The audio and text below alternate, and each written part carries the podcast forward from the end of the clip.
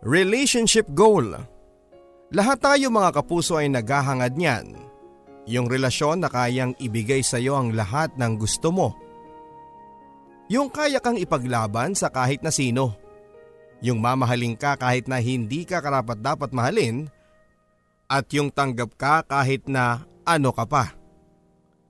Ang sarap lamang pakinggan ang lahat ng yan pero akala natin ay madali lang i-achieve ang ganyan. Pero doon po tayo nagkakamali. Dahil kahit nagaano pa katatag ang isang relasyon, ito po ay may kahinaan din. Ngayong araw mga kabarangay ating mapapakinggan ang isang pag-ibig na sinubok sirain ng tadhana. Kasama niyo ako si Papa Dudod sa mga kwento ng pag-ibig, buhay at pag-asa. Dito sa Barangay Love Stories. Dear Papa Dudut, Ako po si Lendel, sa totoo niyan ay marami po ang naiinggit sa akin. Sa kung ano ang meron ako. Hindi naman po sa pagmamayabang Papa Dudut ay habulin po ako ng mga babae. Kung nai-imagine niyo po ang itsura ni Richard Gomez, ganun po ang datingan ko. Pero magkaganon pa man ay hindi po ako natitinag dahil may isang babaeng nagmamay-ari na ng aking puso at siya ay walang iba kundi si Michelle. Magmula nung makilala ko siya papadudot ay nagbago ang pananaw ko sa pag-ibig. Wala kasi akong panahon sa love-love na yan dahil sa papa ko na iniwang kami. Akala ko'y kami ang original pero hindi pala dahil pangalawang pamilya na pala niya kami. Mag-isa kaming tinaguyod ni mama dahil sa kanyang pagiging isang dancer. Tama kayo Papa Dudut dahil bago pa man makilala ni Papa si Mama ay isa siya sa mga babaeng mababa ang lipad. Dahil na rin sa hirap ng buhay ay nagawa ni Mama ang trabahong yon. Pinambayad daw siya ng kanyang ina dahil sa dami ng kanilang utang. Hindi ko namang kinakahiya ang bagay na yon kahit na alam kong mali at hindi magandang tingnan ay tanggap ko si mama at bilib ako sa tatag niya hanggang sa makilala nga niya si Papa na isang businessman. Kasalukuyang nasa magulong panahon ng relasyon nila noon ni Tita Tess, ang unang asawa ni Papa kaya naman nakilala niya doon si Mama. Naging masaya ang pagsasama nilang dalawa pero ang hindi alam ni Mama ay may asawa na pala ang lalaking minamahal niya. At huli na nang malaman niya dahil daladala niya ako sa kanyang sinapupunan. Five years old ako noon papadudot nang makita kong may humintong itim na kotse sa harap ng aming inuupahang bahay. Maya-maya pa ay nakita ko ang pagbaba ng isang babaeng may mataas na takong ang sapatos at sa itsura pa lamang nito ay halatang galit na galit na siya. Walang kung ano-ano ay pumasok siya sa aming bahay. Nakita niya noon si mama at si papa na masayang naglalambingan habang nagluluto ng aming hapunan. Mga walang hiya kayo! Ang sigaw ng babaeng yon. Nagulat sina mama at papa. Anong ginagawa mo dito? Ang tanong naman ni papa. Umuwi na tayo Robert. Isipin mo naman ang mga anak natin. Wala akong balak makipag-away sa'yo. Ang gusto ko lang ay makipag-usap ng maayos. Kaya please Robert, makinig ka naman sa akin. Ang nanggigigil na pakiusap ng babaeng yon kay Papa kaya naman wala nang nagawa si Papa at umalis na rin ito. Nakita ko ang namumugtong mata ni Mama. Kahit na hindi ko talaga alam ang tunay na nangyayari ay ramdam ko na nasaktan si Mama. Lumapit sa akin si Papa. Anak, magpakabait ka ha. Huwag kang mag-alala. Babalik si Papa para sa iyo. Ang sabi niya sa akin sabay halik sa noo ko, akala ko papadudot ay tuto pa rin niya ang mga salitang binitawan niya pero hindi pala. Dahil mula noon ay hindi ko na nakita kahit anino pa ni Papa. Mahirap man tanggapin ay doon na nga nagsimulang magbagong muli ang buhay naming dalawa ni Mama.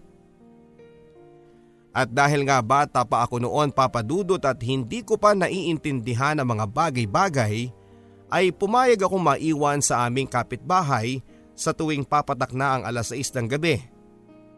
Lagi ko noong tinatanong si mama na kung bakit madilim na pero aalis pa siya at magtatrabaho.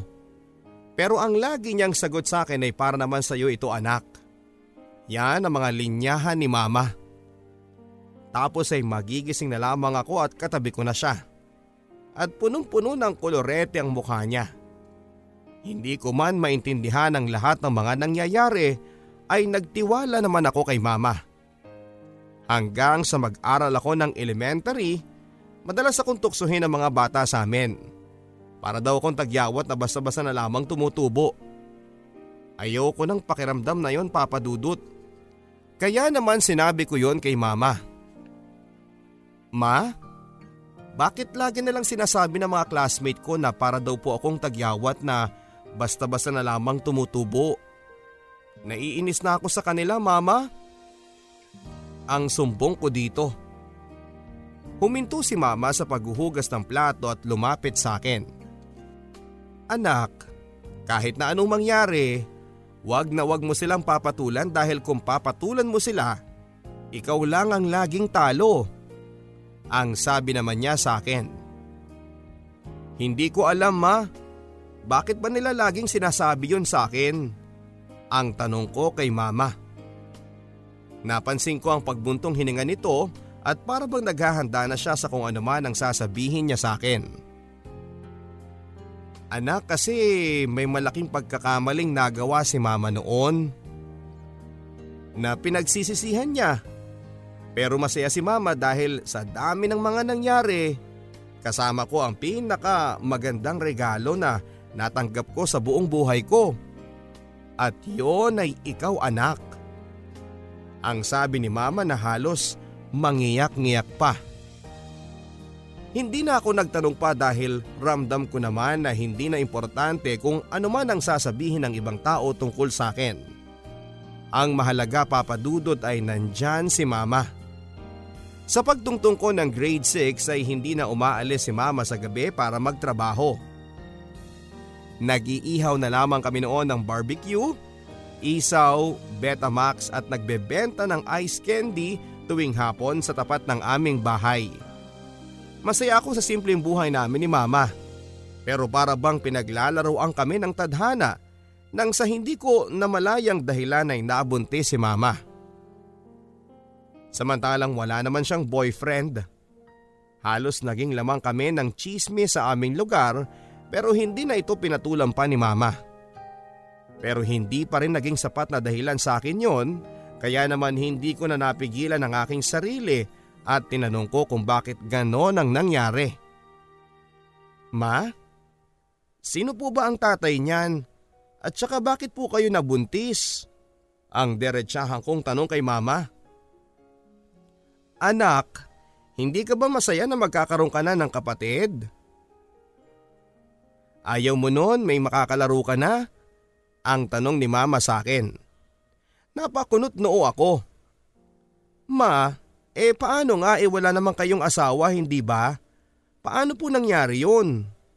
Ang tanong ko kay mama. Anak balang araw, mauunawaan mo din ang lahat basta pagkatiwalaan mo lang si mama okay? Ang sabi niya sa akin. Hindi ko alam kung anong klaseng convincing power ang meron si mama para mapaniwala niya ako sa lahat ng mga explanation niya. Hindi nga nagtagal papadudot ay isinilang na ang aming bagong anghel, si Mikaela. Napakagandang bata at pinangako ko sa aking sarili na gagawin ko ang lahat para mabigyan ko lang ng magandang kinabukasan ng aking kapatid. Kaya naman mas lalo akong nagsika papadudot.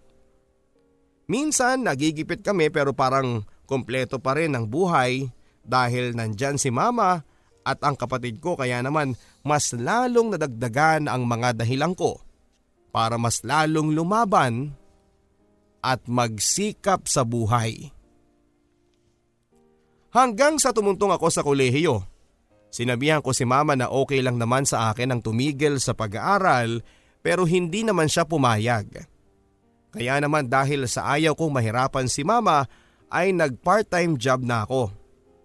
Naging singer ako sa mga bar At hindi ko alam kung saan ko nakuha ang aking talent na ito sa pagkanta pero nagpapasalamat pa rin ako dahil napapakinabangan ko ito sa pagpapatuloy ng aking mga pangarap. Yun nga lang, madalas ay bitin at laging late ang pagbayad ng tuition at lagi ding late sa klase dahil sa puyat na inaabot tuwing alas tres na ako ng madaling araw nakakauwi sa bahay. Pagod pero may pangarap. Hanggang sa mas lalo pa ako naging motivated sa pag-aaral, papadudot nang makilala ko si Michelle. Maganda, mabait, matalino pero mayaman. Ibig sabihin, hindi ko siya pwedeng ligawan dahil sa estado ng aming pamumuhay. Kahit na alam kong gwapo ako ay alam ko naman kung saan ako lulugar ang aking sarili. Pero siguro kapag tadhana na ang gumagawa ng paraan ay mangyayari pa rin kahit napigilan mo. Pinaglapit kami ni Michelle Papadudut. Nung una sa isang project kung saan kagrupo ko siya tapos ngayon sa thesis naman namin.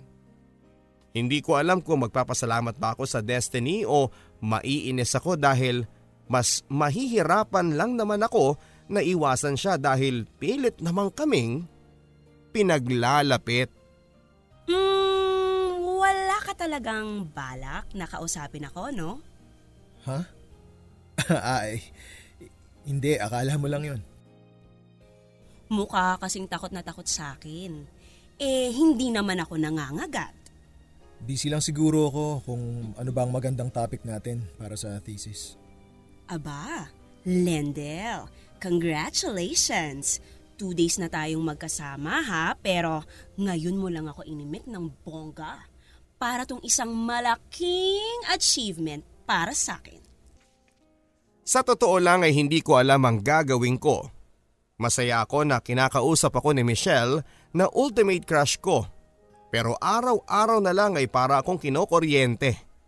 Sa tuwing maglalapit ang mga palad namin at hindi ko alam dahil habang tumatagal papadudot ay mas lalo lang akong nahuhulog kay Michelle. At alam kong kahit na anong gawin ko ay hindi ko na matatakasan pa ang tinitibok ng puso ko. Masaya ako sa tuwing magkasama kami. Torpe na akong torpe, ayaw ko lang talagang masira kung ano ang meron sa amin. Hanggang sa may isang lalaki ako nakita na kasama niya. Hindi ko alam pero parang sumikip ang dibdib ko. Gusto kong lumapit at humakbang papunta sa kanya pero hindi ko magawa para bang may glue na nakadikit sa mga paa ko at lalong sumikip ang dibdib ko nang makita kong hinawakan ng lalaking yon ang mga kamay ni Michelle. Nakita kong ngumiti siya. Inis na inis ako sa sarili ko kung bakit hinahayaan ko lang yon. Pero wala na akong magagawa. Isa akong talunan. Umuwi ako sa bahay na ang bigat-bigat ng pakiramdam. Lumapit sa akin si mama. O anak, Anong nangyari at malayo pa naman ang exam ninyo? Huwag mong sabihin kailangan mo na naman ang pang-tuition. Ang sabi ni mama sa akin. Hindi naman mama, may nangyari lang kanina. Ang sagot ko naman. Ha? Ano anak? May ginawa ka bang mali? May nakaaway ka ba? Ang sunod-sunod na pag-uusisa ni mama. Ma? Ang sakit-sakit ma? Ang halos mangiyak niya kung sabi sa kanya. Anak, sabihin mo sa akin kung sino ang nakaaway mo. Naku hindi yan pwede ha, huwag kang pumayag na apihin ka nila. Ang pag-aalalang sabi ni mama sa akin. Ma, in love ako pero hindi ko pa man naaamin sa kanya. Eh, busted na kaagad ako. Ang sabi ko kay mama. Hay sus, ginoon naman anak. Akala ko naman kung ano na. Basta ang sinasabi ko sa'yo, huwag kang masyado mag-focus sa love na yan. Alam mo, kapag nakahanap ka ng magandang trabaho, sigurado ako na marami ang magkakagusto sa'yo. Ang sabi ni mama sa akin. Kung sa bagay, tama siya. May may pagmamalaki naman ako papadudot. Hindi naman ako bobo at hindi din naman ako pangit. Tama si mama, kailangang pagbutihin ko na lang. Madalas ko nga nakikita si Michelle at ang boyfriend niya Ako naman kahit nasasaktan ay ginawa kong motivation ang lahat ng iyon para mas lalong magsumika pa. Hanggang sa unti-unti nga akong nakagawa ng pangalan sa aming university papadudot. Naging Mr. HRM ako at hindi lang yan dahil nag excel din ako sa mga academics. At marami ang babaeng nagpapakyut sa akin. Mukhang ang effective ang lahat ng payo ni mama. Pero hindi ko alam kung bakit may hinahanap-hanap pa rin ang aking puso. Michelle, anong ginagawa mo dito? Kanina pa tapos ang klase natin ah. Tsaka, bakit ka umiiyak? Umiiyak? Hindi kaya. Napuwing lang ako, no? Tsaka, bakit mo naman ako kinakausap? Eh, di ba? Allergic ka sa akin? Well, dati yun. Pero bakit ka nga umiiyak? Bakit ganun ang mga lalaki, no? Pagkatapos mong mahalin ng sobra, paiiyakin ka lang? Uy, huwag mo namang lahatin. May mga lalaki pa rin tapat kung magmahal. Sana nga. At kung meron mang ganon, sana mahanap na niya ako. Bakit? Wala na ba kayo ng boyfriend mo? Wala na. Niloko niya lang ako eh. Pagkatapos kong marinig ang mga yon papadudod ay hindi ko alam kung matutuwa ba ako o malulungkot para kay Michelle.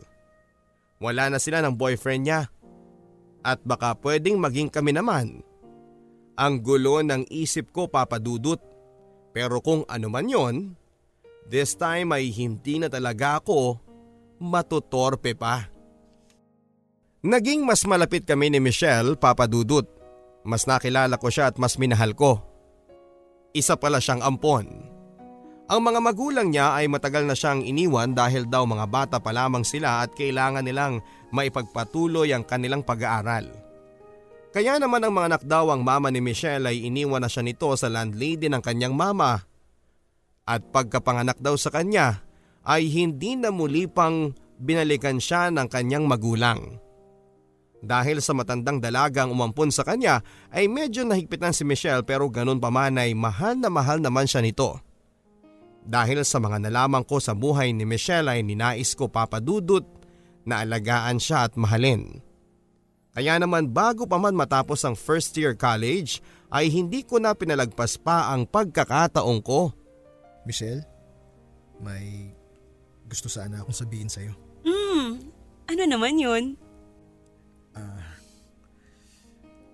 I love you. ano? Mahal mo ko? Nagpapatawa ka ba? Seryoso ako. Gusto kong maging parte ng buhay mo, Michelle. Lendel? Mahal din kita. Totoo ba yan, Mitch? So, ibig sabihin ba nito, tayo na? Oo, tayo na! Yes! Yes! Sobrang saya ko papadudot.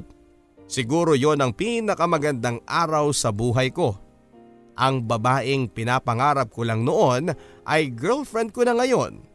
Kaya pinangako ko sa aking sarili na magiging mabuti akong boyfriend kay Michelle at hindi ako gagawa ng kahit na anumang bagay na makakasira sa aming dalawa ni Michelle.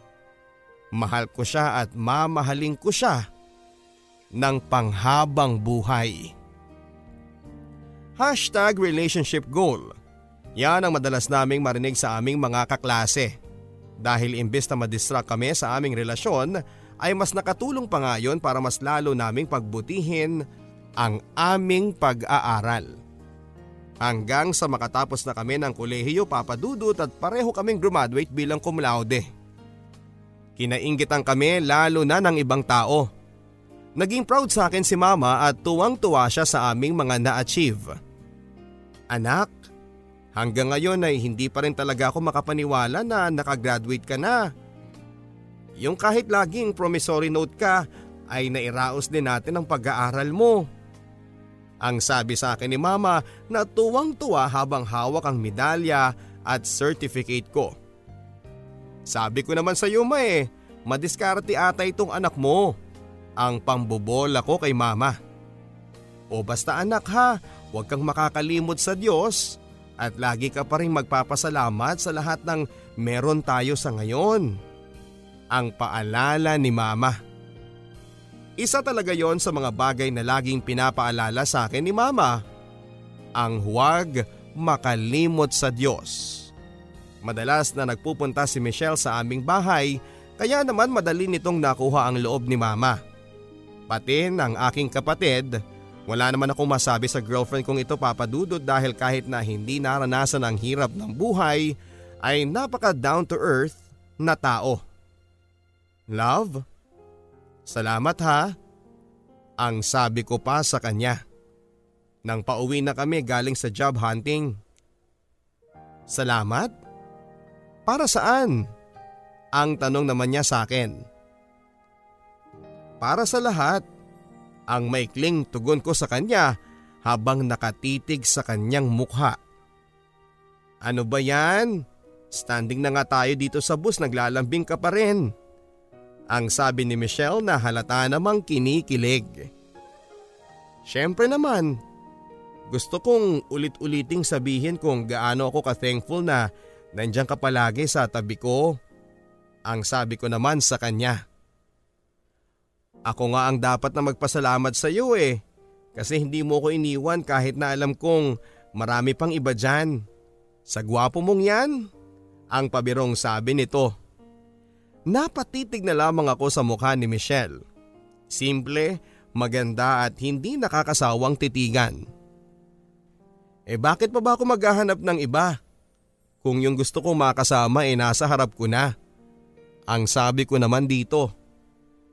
Ngumiti ito sabay sabing, I love you. Sa simpleng salita niyang yon ay parang mas napuno ako ng kilig. Hindi rin nagtagal papadudot ay nakahanap na rin kaming pareho ng trabaho ni Michelle. Kahit na hindi kami madalas na nagkakasama ay hindi pa rin nagbago kung ano ang meron sa amin. Komunikasyon at time management lamang. Yan ang laging sinasabi ni Michelle sa akin. Talaga namang napakasaya ko papadudot at wala na nga akong mahihiling pa.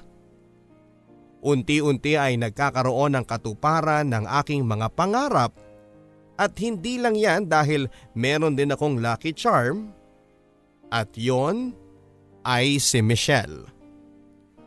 Pero sadyang may mga bagay na akala mo ay ipapaubaya na sayo ng tadhana. Pero hindi pala. Sobrang lakas ng ulan noon at basang-basa akong nakauwi ng bahay. Napansin kong kalat-kalat sa bahay. Narinig ko ang ingay sa kwarto ni mama. Dali-dali akong lumapit at nakita ko nga si Micaela. Kuya, si mama may masakit daw sa kanya. Ang sabi ng kapatid ko. Ma? Okay ka lang ba? Ang tanong ko kay mama na namimilipit sa sakit. Nang hindi na siya umiimik at nakita kong namumutla na ito ay nag-decide na akong dalhin siya sa ospital.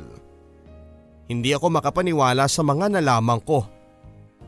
May sakit si mama. Breast cancer. Halos hindi ako makaimik nang sinabi sa akin ang sitwasyon ni mama. Matagal na pala niyang dinadaing ang sakit pero ngayon lang siya nagsabi kung kailan malala na. Stage 3 na ang sakit ni mama. Sa mga sinabi ng doktor ay mukhang hindi na namin kakayanin ang pagpapagamot kay mama. Gulong-gulo ako papadudot at hindi ko alam ang gagawin. Umuwi ako ng bahay para kumuha ng mga damit ni mama nang makita ko ang isang kahon. Binuksan ko yon at nakita ko ang mga larawan ni mama at ni papa kasama ko. Tandang tanda ko ang mga pictures na yon dahil yon ang araw na pumunta kami sa park at namasyal. Ang saya-saya namin noon. Doon ko din nakita ang sulat ni papa kay mama. Nakita ko ang address ni papa kaya hindi ako nagdalawang isip na puntahan yon. Nagtanong-tanong ako kung saan ang lugar na yon hanggang sa makita ko nga Napakalaki ng bahay ni Papa at may dalawang magagarang sasakyan ang nakaparada doon. Nagdoorbell ako. Halos tatlong beses, saka may lumabas na isang pamilyar na mukha na parte ng aking nakaraan. Papa, si Lendel po ito. Ang bungad ko sa kanya. Lendel? Ikaw na ba yan? Ang laki-laki mo na. Ang tuwang-tuwang sabi nito sabay niyakap ako. Ngunit wala na akong panahon sa kumustahan dahil gusto ko nang madugtungan pa ang buhay ni mama. Pa, ngayon lang tayo nagkita sa hinabahaba ng panahon na pinabayaan mo kami ni mama. Maraming nangyari sa buhay namin pero kinalimutan ko na ang lahat ng yon. Pa, kailangan ko po ng tulong mo. Ang sabi ko sa kanya. Anong nangyari anak? Ang tanong niya. May cancer si mama? Stage 3 at kailangan na niyang maoperahan. Malaki ang magagastos at hindi ko alam kung saan kukunin ang lahat ng yon. Kaya nung nakita ko ang address ninyo, kinapalan ko ng mukha ko para humingi sa inyo ng tulong. Ang pakiusap ko kay Papa. Maya-maya pa ay may lumabas na babae. Mukhang anak ata yon ni Papa. Pa? Sino ba yung kinakausap nyo? Ang tanong nito saka ako tinitigan mula ulo hanggang sa paa. Andito palang bastardo ninyong anak, ang sabi nito. Kailangan niya ng tulong natin, ang sabi ni Papa. Pwes, umalis ka na at wala kang mapapala sa amin. Halika na nga pa, ang sabi ng babae sabay hila kay Papa. Sorry anak, ang sabi ni Papa sa akin sabay sarado ng gate. Galit ako kay Papa dahil iniwan niya kami at hindi binalikan noon. Pero mas nagagalit ako sa kanya ngayon dahil napatunayan kong wala naman akong maaasahan na kahit na anumang tulong sa kanya. Kahit ang pagiging ama niya sa akin. Buong akala ko papadudot ay nasa ayos na ang lahat pero nagkamali nga ako. Hirap ako sa paghahagilap ng pera para sa gamutan ni mama.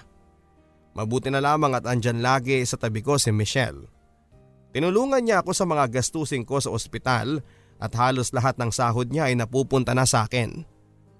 Nahihiya na nga ako sa kanya pero siya itong laging mapilit. Kahit din sa pagbabantay kay mama ay nandyan siya sa tabi ko kaya naman sobra akong nagpapasalamat sa kanya. Lumipas pa nga ang mga araw at lalong lumala ang karamdaman ni mama. Hindi ko na alam ang gagawin ko sa tuwing nakikita ko si mama na umiiyak dahil sa sakit. Anak, wag na wag mong pababayaan ang kapatid mo ha. Alam kong marami akong pagkukulang sa inyo bilang isang ina at hindi ko kayo nabigyan ng buong pamilya. Ang sabi sa akin ni mama nang minsang ako ay nagbantay sa kanya dahil day off ako. Ma, Huwag kayong magsalita ng ganyan. Marami pa kayong utang sa akin. Hindi niyo pa ako nakikitang magmarcha sa altar kasama si Michelle kaya dapat magpalakas kayo ma. Ang sabi ko naman sa kanya. Umiyak si mama at nakaramdam ako ng sobrang lungkot pero pinigilan ko ang umiyak. Dahil sa ayokong panghinaan siya ng loob. Anak, maswerte ka kay Michelle. Kaya alagaan mo siya ha. Kayang-kaya kanyang mahalin habang buhay at handa siyang ibigay ang lahat sa iyo. Kaya wag na wag mo siyang lolokohin. Ang bilin sa akin ni mama. Oo naman ma, basta magpalakas na kayo. Ang daming nakakamisa ihawa natin eh. Ang hirit ko pa sa kanya. Ngumiti si mama at ang huling mga salitang sinabi niya ay mahal niya ako at mahal niya si Micaela. Tuluyan na kaming iniwan ni mama papadudot. At aaminin kong sinisisi ko ang Diyos kung bakit sa dinami-dami ng masasamang tao sa mundo, bakit kami pa ang kailangang magdusa. Pero naisip ko din na ang lahat ng ito ay may dahilan kung bakit nangyayari. Pagkaraan nga ng isang linggo ay hinatid na namin sa huling hantungan si mama. Sobra ang kalungkutang nararamdaman ko. Ulila na ako sa mga magulang at ako ang tanging inaasahan ng kapatid ko Bigla ko naalala ang sabi ni mama na dapat ay magpakatatag ako. Kaya kung nasaan man siya ngayon, alam kong kahit wala na siya at hindi na namin makakasama, ay mananatili pa rin ang kanyang alaala sa aming mga puso. Mahirap man ang magsimula nang wala si mama ay pinilit kong bumangon para sa aking kapatid. Laking pasasalamat ko na lamang at hindi nagsawang dumamay sa akin ng aking girlfriend na si Michelle. Alam mo love, napakaswerte ko sa iyo. Ang sabi ko sa kanya na maabutan kong nasa bahay at hinihintay ako. Biniling ko kasi sa kanya na samahan niya muna si Micaela habang wala pa akong nahahanap na pwedeng makasama namin sa bahay kapag ginagabi ako. Ano bang pambobola yan ha, Mr. De La Cruz? Alam kong kinikilig na naman siya dahil kitang kita ko sa kanyang mga mata. Totoo ang sinasabi ko. Alam mo minsan iniisip ko kung bakit ang dami-daming hindi magagandang nangyari sa buhay ko tapos eh naalala kita. Nasasabi ko na lang sa sarili ko na masarap pa rin mabuhay. Ang sabi ko dito. Kinurot niya ako sa pisngi. Eh siguro meant to be talaga tayo. Ang sabi niya sa akin. Aba, eh dapat lang. Maghihinanakit na ako sa tadhana kapag hindi pa kita nakatuluyan. Kaya kahit na anong mangyari, ay gagawin ko ang lahat para magkatuluyan tayo. Ang sabi ko naman sa kanya. Love, pangako mo yan ha. Dapat tayo na habang buhay. Ang sabi nito. Ngumiti ako at niyakap siya. Habang buhay. Panigurado ko. Unti-unti ay nakabangon ako papadudot sa lahat ng tamis at pait. Nariyan si Michelle at hindi ako iniwan. Na-promote ako at napag-aral ko na sa magandang university si Micaela. Marami ang naiinggit sa amin ni Michelle dahil sa panahon daw ngayon ay mas mahirap na ang hanapin ng true love kesa sa pera. Relationship goal daw nga kami dahil kahit gaano pa kami kabisi sa kanya-kanyang mga naging buhay ay hindi pa rin nagbabago yung pagmamahal namin sa isa't isa. Marami na nga ang tumutokso sa akin na pakasalan ko na raw si Michelle para hindi na makawala pa. Ang sabi ko naman sa kanila ay nasa tamang oras ang lahat. Alam mo kuya, kung ako talaga sa iyo eh pakakasalan ko na si ate Michelle. Ang swerte-swerte mo na sa kanya kuya. Maganda na nga matalino at mabait pa. Naalala ko tuloy nung kinausap siya ni mama noong nasa ospital siya. Ang sabi sa akin ng kapatid ko. Nagtaka ako kaya kinulit ko pa na magkwento si Mika. Sabi niya kay mama, lagi mo raw sinasabi na ikaw ang maswerte sa kanya. Pero ang totoo, siya ang maswerte sa iyo dahil ni minsan ay hindi mo raw siya pinabayaan. At ang sabi niya pa kuya, lahat daw ay gagawin niya para maging masaya ka. Ang sabi pa ng kapatid ko. Nang marinig ko ang lahat ng yon ay hindi na ako nagdalawang isip na yayain na siyang magpakasal. Totoong nasa tamang edad naman kami ni Michelle at may mga stable na trabaho. Hindi ko na palalagpasin papadudot ang yayain ng babaeng pinakamamahal ko na magpakasal. Pinag-isipan ko talaga ang magiging proposal ko kay Michelle papadudot. I wanted to be special kaya naisipan kong gawin ito sa aming university kung saan una ko siyang nakita. Kinontsaba ko ang mga kaklase namin pati na rin ang aming dean. Pero bago pa man ang lahat ay kailangan ko munang hingin ang kanyang mga kamay sa isang taong malapit sa kanya papadudot. Sa kanyang mama. Kaya naman nagtungo ako sa bahay nila. Tita, hindi na po ako magpapaligoy-ligoy pa ha. Gusto ko pong pakasalan si Michelle. Ang sabi ko sa mama niya. Anak, sa halos anim na taon ninyong relasyon ni Mitch ay nakita ko kung gaano siya naging masaya. Sobra siyang naging matured sa pagharap ng mga problema niya at kampante ako na nasa mabuting mga kamay siya sa iyo. Mahalin mo siya anak. Ang sabi ng mama niya. Opo makakaasa po kayo na mamahalin ko po si Michelle. Mahal na mahal ko po ang anak ninyo. Ang sabi ko sa kanya. Opo, makakaasa po kayo na mamahalin ko po si Michelle. Mahal na mahal ko po ang anak ninyo. Ang sabi ko pa sa kanya. Hinawakan niya ang aking mga kamay. Sana iho eh, wag na wag mo sasaktan si Michelle. Gaya ng ginawang pag-iwan sa kanya ng kanyang mga magulang. Alam kong mabuti kang tao. Sana ay magtagal kayo ni Michelle at gawin mo ang lahat para mapasaya mo siya. Ang bilin sa akin ng kanyang mama. Tuwang-tuwa ako noon papadudot at excited na ako sa proposal ko kay Michelle. Tinawagan ko na siya at sinabing a-attend ako nang akala niya'y reunion namin. Ang sabi ko ay mauuna na ako at doon na lamang kami magkikita, buti na nga lang at hindi siya nakahalata.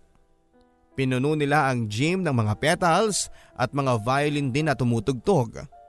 Ang mga kandila ang nagsisilbing ilaw noon sa gym na nakapalibot sa gitna na may binubuong salitang Will you marry me? Maya-maya pa ay pumalapak na si Andrew ang kaibigan ko. Hudyat na nandyan na si Michelle. Patuloy na tumutugtog ang violin at napakaganda ng gabing yon. At sa hindi kalayuan, nakita ko na siyang papalapit sa akin. Ha? Anong meron? Matagal kong hinintay ang sandaling ito. At ayoko nang patagalin pa ang lahat. Pinagdasal ko ang araw na to, Michelle. Ha? Michelle? Will you marry me? Yes! Yes, hon! I will marry you! At yun na nga ang pinakamagandang gabi sa buhay ko.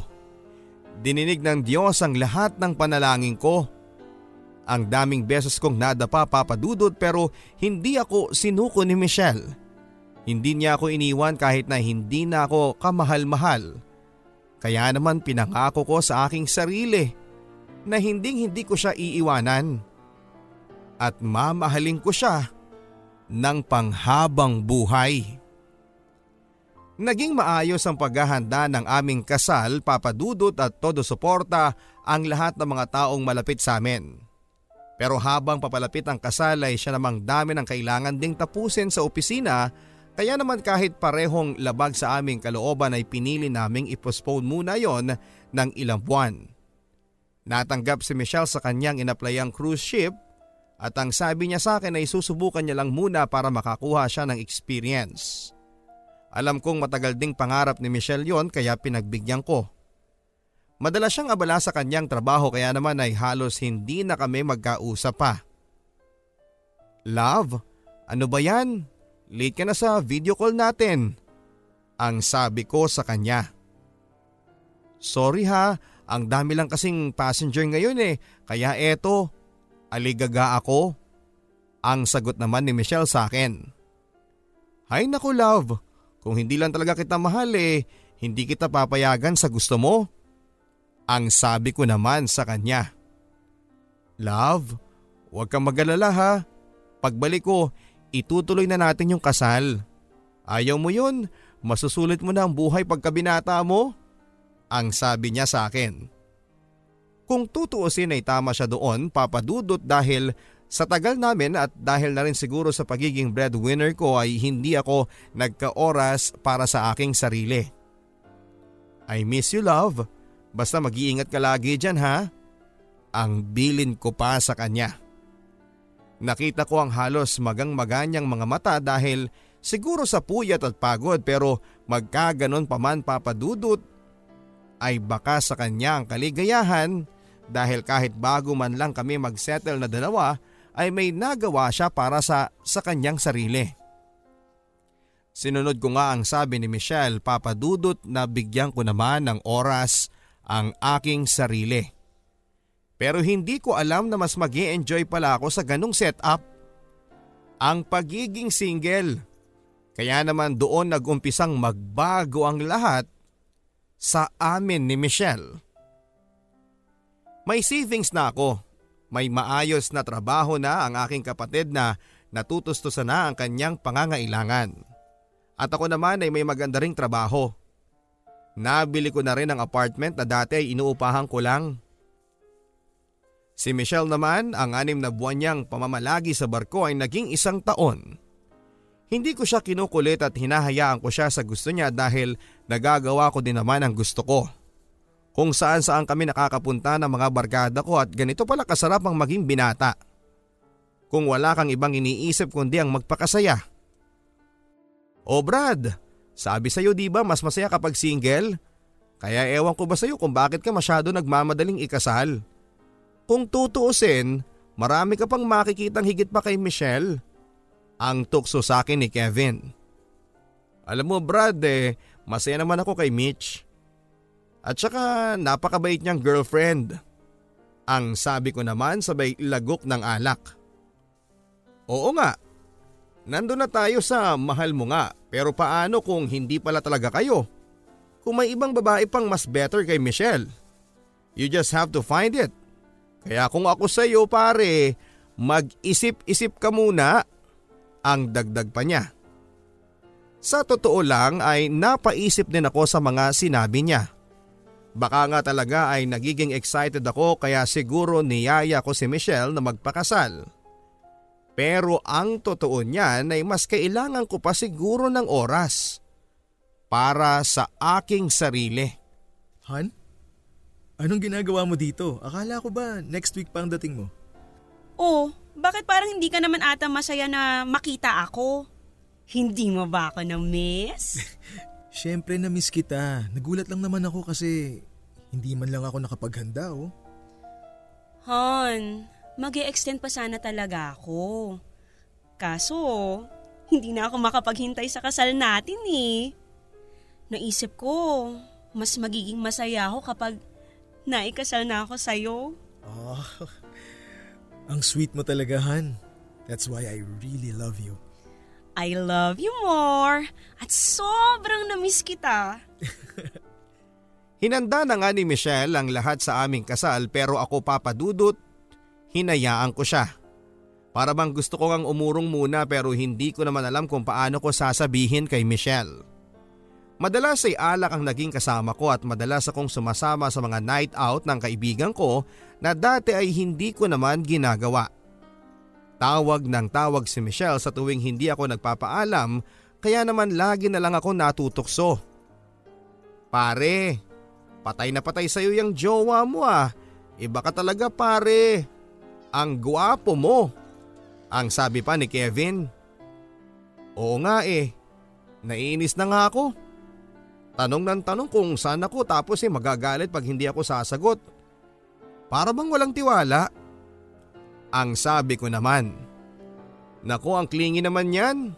Ano yun parang aso na lagi nakabuntot sa'yo? Alam mo kung ako sa'yo pare maghanap ka muna ng iba. Ang sabi niya sa akin.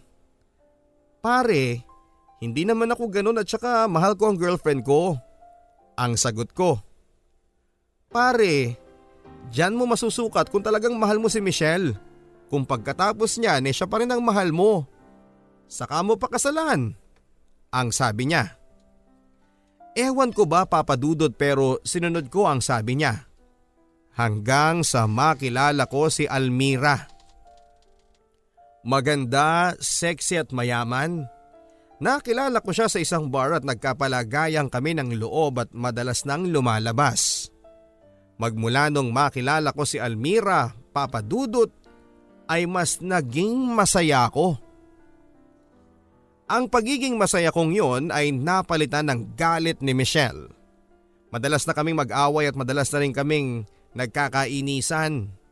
Mas na-realize ko tuloy na dapat na hindi muna ako magpakasal sa kanya. Lendel, ano bang nangyayari sa'yo? Hindi na kita maintindihan eh. Lagi ka na lang busy. Lagi mo na lang kasama mga barkada mo. Di ba ito yung sinabi mo sa akin? Nasulitin ang pagiging binata bago magpakasal. So, yun ang ginagawa ko ngayon. Pwede ba? Tama na ang pagiging pilosopo mo.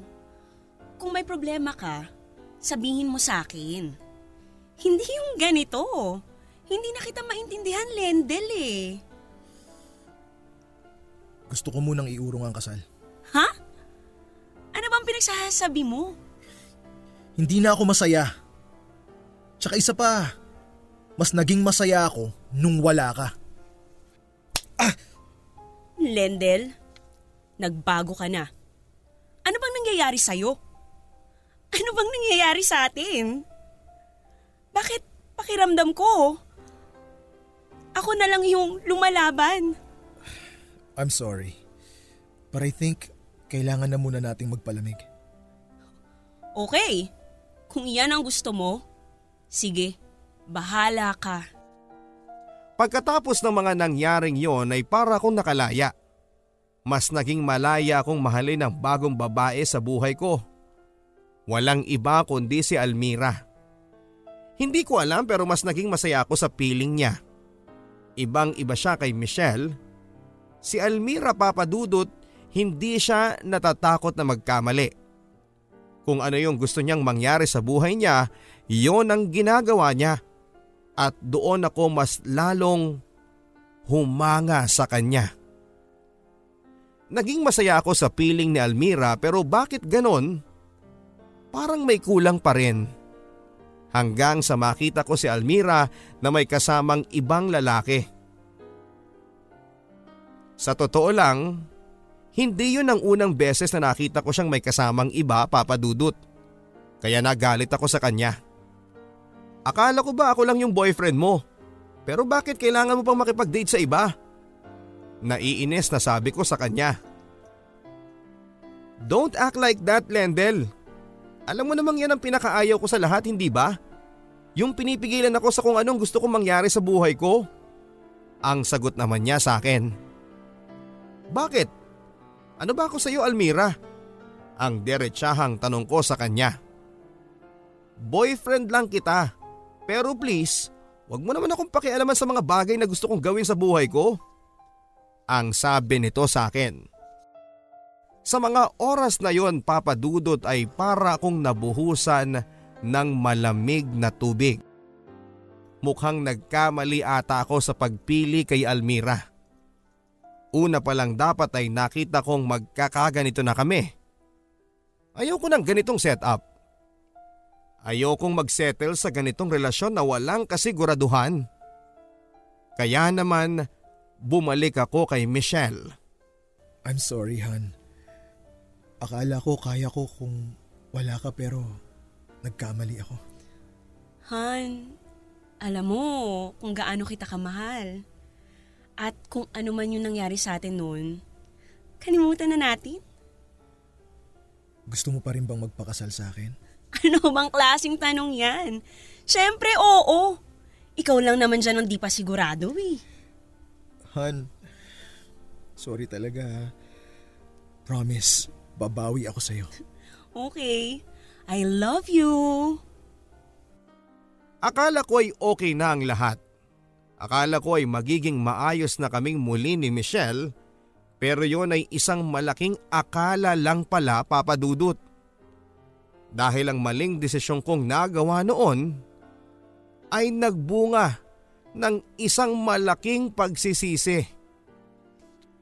Naging maayos ang lahat papadudot. Bumalik kami sa dati ni Michelle na tila wala akong ginawang mali sa kanya. Pinatawad niya ako at pinagkatiwalaan na muli. Doon ko lang na-realize na dapat ay hindi ko na patagalin pa ang lahat at dapat ay matuloy na ang aming kasal. Isang gabi habang naglalakad ako papunta sa isang flower shop ay nakita ko si Almira. Lendel? Bakit hindi mo na sinasagot ang tawag ko? Nagpalit ka ba ng number? I miss you so much. Ang sabi niya sa bayakap sa akin. Ano ba Almira? Please, ayoko na. Tapos na tayo. Ang sabi ko naman sa kanya. Pero pilit niya akong niyayakap. After all, Lendel? Oh come on. Alam kong ako ang mahal mo at hindi yung boring mong girlfriend. Ang sabi naman ito sa akin. I'm sorry Almira pero nagkamali ako. Akala ko ikaw yung magpapasaya sa akin pero hindi pala. Oo, nagustuhan kita pero hindi ako in love sa'yo. Mahal ko si Michelle. And I'm so stupid para saktan lang siya. Ang sabi ko pa dito. Pero tumawa lang siya yung parang nakakainsulto papadudot. Lendel, naririnig mo ba yung sinasabi mo? Ako, ipagpapalit mo kay Michelle? No way! You can't be together. Ang sabi pa niya sa akin. No Almira, hindi ko nasasayangin ang pangalawang pagkakataon na binigay niya sa akin. So please, lubayan mo na ako. Tapos na tayo Almira. You can do whatever you want. Just stay away from me. Ang sabi ko pa sa kanya. You can't do that Lendel. Buntis ako at ikaw ang tatay. Ang sabi pa niya sa akin. Para kong nabingi sa mga narinig ko papadudot at ayokong maniwala sa mga sinasabi niya sa akin. Hindi yan totoo. Hindi sa akin ang batang yan. Ang pagde-deny ko pa. Sinampal niya ako. Ikaw Lendel. Oo. Sumama ako sa ibang lalaki at nakipag-date pero I never slept with them. Kaya kung ako sa'yo, pananagutan ko ang batang ito or else sisirain ko ang buhay ninyo ni Michelle. Ang sabi pa niya. Hindi ako makagalaw sa kinakatayuan ko papadudot. Lalo na noong narinig ko ang pamilyar na boses sa aking likuran. Han? Totoo ba yung sinasabi ng babaeng yan? Anong ginagawa mo dito? Kanina ka pa ba nandyan? Oo, at narinig ko ang lahat. Totoo ba, ha? Na magkakaanak ka na? Michelle, I'm sorry. Hindi ko alam. Hindi ko sinasadya. Hindi mo sinasadya? Lendel, ganyan na lang ba lagi ang maririnig kong dahilan mo? Hindi mo sinasadya? Lendel naman. Tama na please. Sabihin mo na ang totoo. Michelle, I'm sorry. Pero ikaw ang mahal ko. At matutuloy ang kasal natin. Believe me. Pananagutan ko lang yung anak ko. Pero hindi ko kailangan maging asawa si Almira. Pero hindi ko pababayaan yung bata. Tama na, Lendel. Pagod na pagod na ako eh. Sobrang sakit na. Michelle, I'm sorry. I'm sorry. Narinig ni Michelle ang lahat at alam na niya na magiging tatay na ako. Halos magunaw ang mundo ko papadudot. Hindi ko alam kung sino ang kakapitan ko at hindi ko rin alam kung bakit sa akin nangyayari ang lahat ng ito. Kung kailan okay na ang lahat, sobrang hirap at hindi ko alam kung hanggang saan ang ipaglalaban ko. Pilit kong inayos ang lahat pero wala na. Mukhang nasaktan ko na ng sobra ang babaeng minamahal ko. Halos dalawang linggo nang hindi ko nakita si Michelle at hindi na rin ako kinausap ng mama niya. Walang kahit na sino ang nahihingan ko ng tulong. Alam kong kasalanan ko naman ang lahat. Araw-araw, gabi-gabi ako nagpupunta sa bahay nila Michelle at inaabangan ang bawat paglabas niya ng bahay. Napabayaan ko na rin ang trabaho ko. Nagkanda gulo-gulo na ang buhay ko papadudot. Halos doon na nga ako tumira sa labas ng bahay nila at umuwi lang ako para maligo at kumain.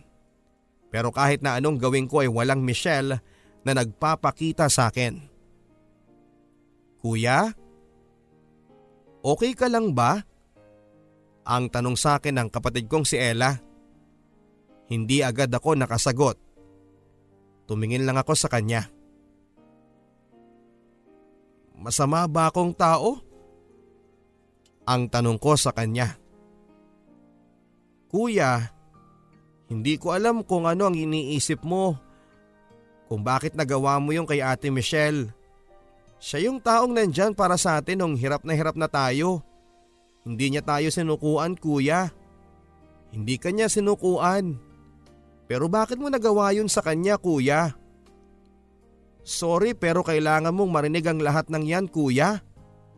Ang sabi ng kapatid ko at napaiyak na ako noon papadudot. Alam ko kasing wala nang magagawa ang aking mga luha. Anong gagawin ko? Tanong ko sa aking kapatid. Gaya nga ng sabi nila, hindi na maitatama ng isang pagkakamali ang isa pang pagkakamali. Kaya kuya, gawin mo ang tama at dapat kahit na ang kapalit ay sarili mong kaligayahan. Ang sabi niya sa akin. Sa tono ng kanyang pananalita ay alam ko kung ano ang tinutukoy niya na kailangan kong panagutan ng aking mga pagkakamali. Pero paano naman ako? Ang sabi ko pa sa kanya. Kuya, konsekwensya ng lahat ng ginawa mo. Kaya sana, bago mo ginawa yon, naisip mo muna na baka pagsisihan mo din sa bandang huli. Ang sabi pa ng kapatid ko. Hindi na ako nakaime kaya maya maya pa ay nagpaalam na ang kapatid ko para matulog. Bumalik sa aking mga alaala ang mga pangarap na binuo namin ni Michelle na magkasama. Ang saya-saya namin. Namiss ko yung mga ngiti niya at saka yung pagiging matyaga niya sa akin. Hanggang sa maya-maya pa ay nakatanggap ako ng text mula sa kanya na magkita raw kami. Nabuhayan ako ng pag-asa, Papa Dudut. Nakahinga na ako ng maluwag. At umaasa ako na magiging maayos na ang lahat pagkatapos ng aming pag-uusap. Pumunta kami sa university kung saan kami unang nagkakilala at kung saan ako nag-propose sa kanya. Maaga akong dumating at may dalang bulaklak, white roses dahil yon ang paborito niya. Maya-maya pa ay natanaw ko na siya papadudot. Napakaganda, simple pero malakas ang dating. Ngumiti ito sa akin at naglakad kami papunta sa lilim na lugar. At doon na nga kami nag-usap. Alam mo, Lendel, mahal kita at hindi ko makita ang buhay ko na wala ka. Pero siguro may mga bagay na kailangan ng matapos dahil baka kapag tinuloy mo pa, magkamali lang ulit. Michelle. Michelle, please, ayusin natin to. Ang dami kong pangarap para sa atin. Tatlong anak, may dalawang palapag na bahay. Actually, meron na nga rin akong mga pangalan para sa mga anak natin eh. Pero Naglaho ang lahat ng yon, Lendel. Pinatawad kita kasi akala ko hindi mo na uulitin eh. Pero ginawa mo pa rin. Michelle, gawin mo na ang lahat sa akin. Sampalin mo ako. Saktan mo ako. Lahat kaya kong tiisin. Huwag ka lang mawala, Michelle. Mahal na mahal kita.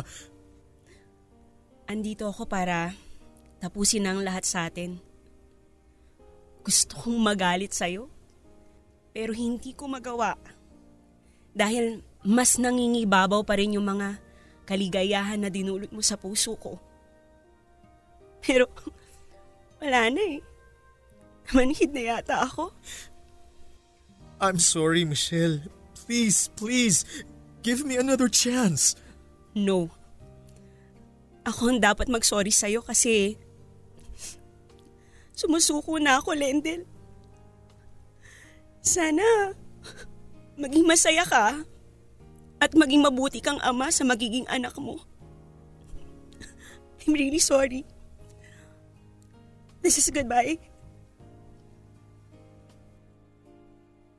Halos lumuhod na ako sa harapan ni Michelle, Papa Dudut. Pero kahit na anong gawin kong pagsusumamo, ay wala pa rin kung pwede lang sanang ibalik ang lahat, hindi ko na gagawin ang magloko. Pero huli na ang lahat.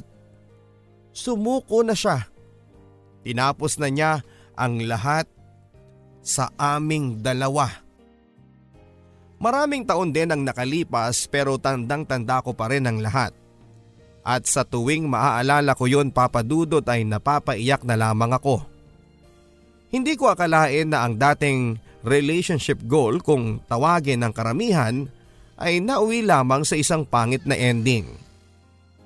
Sa ngayon po ay isa po akong single dad na mag-isang tinataguyod ang anak namin ni Almira. Hindi na rin kasi naging maayos ang aming pagsasama dahil sa kanyang ugali. Ngayon ay nasa California na siya kasama ang pangalawa niyang pamilya at may anak na rin ito. Pero magkaganon pa man ay nagpapasalamat pa rin ako dahil kung hindi ko din siya nakilala ay wala akong Erika ngayon. Ang kapatid ko naman na si Micaela ay may sarili na ring pamilya. Masaya ako para sa kanya dahil nahanap na niya ang taong magpapasaya sa kanya at bubuo ng pamilya na ni minsan ay hindi namin naranasan. At si Michelle naman, masaya na rin siya sa kanyang buhay may asawa. May dalawa na itong anak at ang huling balita ko ay tatlong beses siyang pinakasalan ng kanyang asawa sa iba't ibang simbahan. Nasanay ako ang gumawa nun. Nandoon ako papadudot nung kasal ni Michelle at napakasakit sa akin na makitang kinakasal siya sa ibang lalaki. Gusto ko siyang ipaglaban at bawiin. Pero noong makita ko kung gaano siya kasaya noong araw ng kasal niya, doon ko na-realize na she doesn't deserve me na may lalaking mas bagay sa kanya. Yung hindi siya sasaktan at aalagaan siya. Gusto kong tapusin ang buhay ko noon papadudod pero hindi ko nagawa dahil sa araw na yon ay pinanganak ni Almira ang anak naming dalawa. Kaya naman ang makita ko at mahagkan ko sa aking mga bisig ang aking anak sa unang pagkakataon ay nasabi ko sa sarili ko na kaya ko pa rin magmahal para sa anak ko. Masaya naman ako sa aking buhay papadudot. Kontento na ako sa kung ano man ang meron sa akin. Ang pag-ibig, siguro ay darating na lang yan. Basta magfo-focus na muna ako para sa kinabukasan ng aking anak na si Erika. Madalas po tayong masilaw sa mga panandaliang kaligayahan. Kaya naman madalas din tayong magkamali. Kung bakit kasi hindi tayo makontento sa kung ano ang meron sa atin. Lagi na lang tayo naghahanap ng mas maganda, mas maayos, mas madali hanggang sa pagsisihan natin. Na sana kung natuto lang tayo magpahalaga, hindi tayo magiging miserable. Maraming salamat Papa Dudut at sa Barangay Love Stories sa ibinigay ninyo sa akin para ma-share ko sa inyo ang aking kwento. More power and God bless ang inyong kapuso at kabarangay, Lendel. Ang pag-ibig ay parang pagbili ng bagong cellphone mga kapuso. Madalas tayong masilaw sa magagandang specs. Kaya kahit na hindi pa sapat ang pera natin para mabili yon ay ginagawan po natin ang paraan. Hanggang sa kapag nabili na po natin ay magsisisi tayo kasi sana pinag-ipunan mo na lang muna at yung pera na pinambili mo noon ay ginamit mo na lang sana sa mas importanteng bagay. Gaya ng pag-ibig. Madalas tayong maghanap ng kulang sa taong mahal natin. Kaya naman kapag hindi na natin mahanap yon sa kanila, nagagawa natin kunin yon sa iba.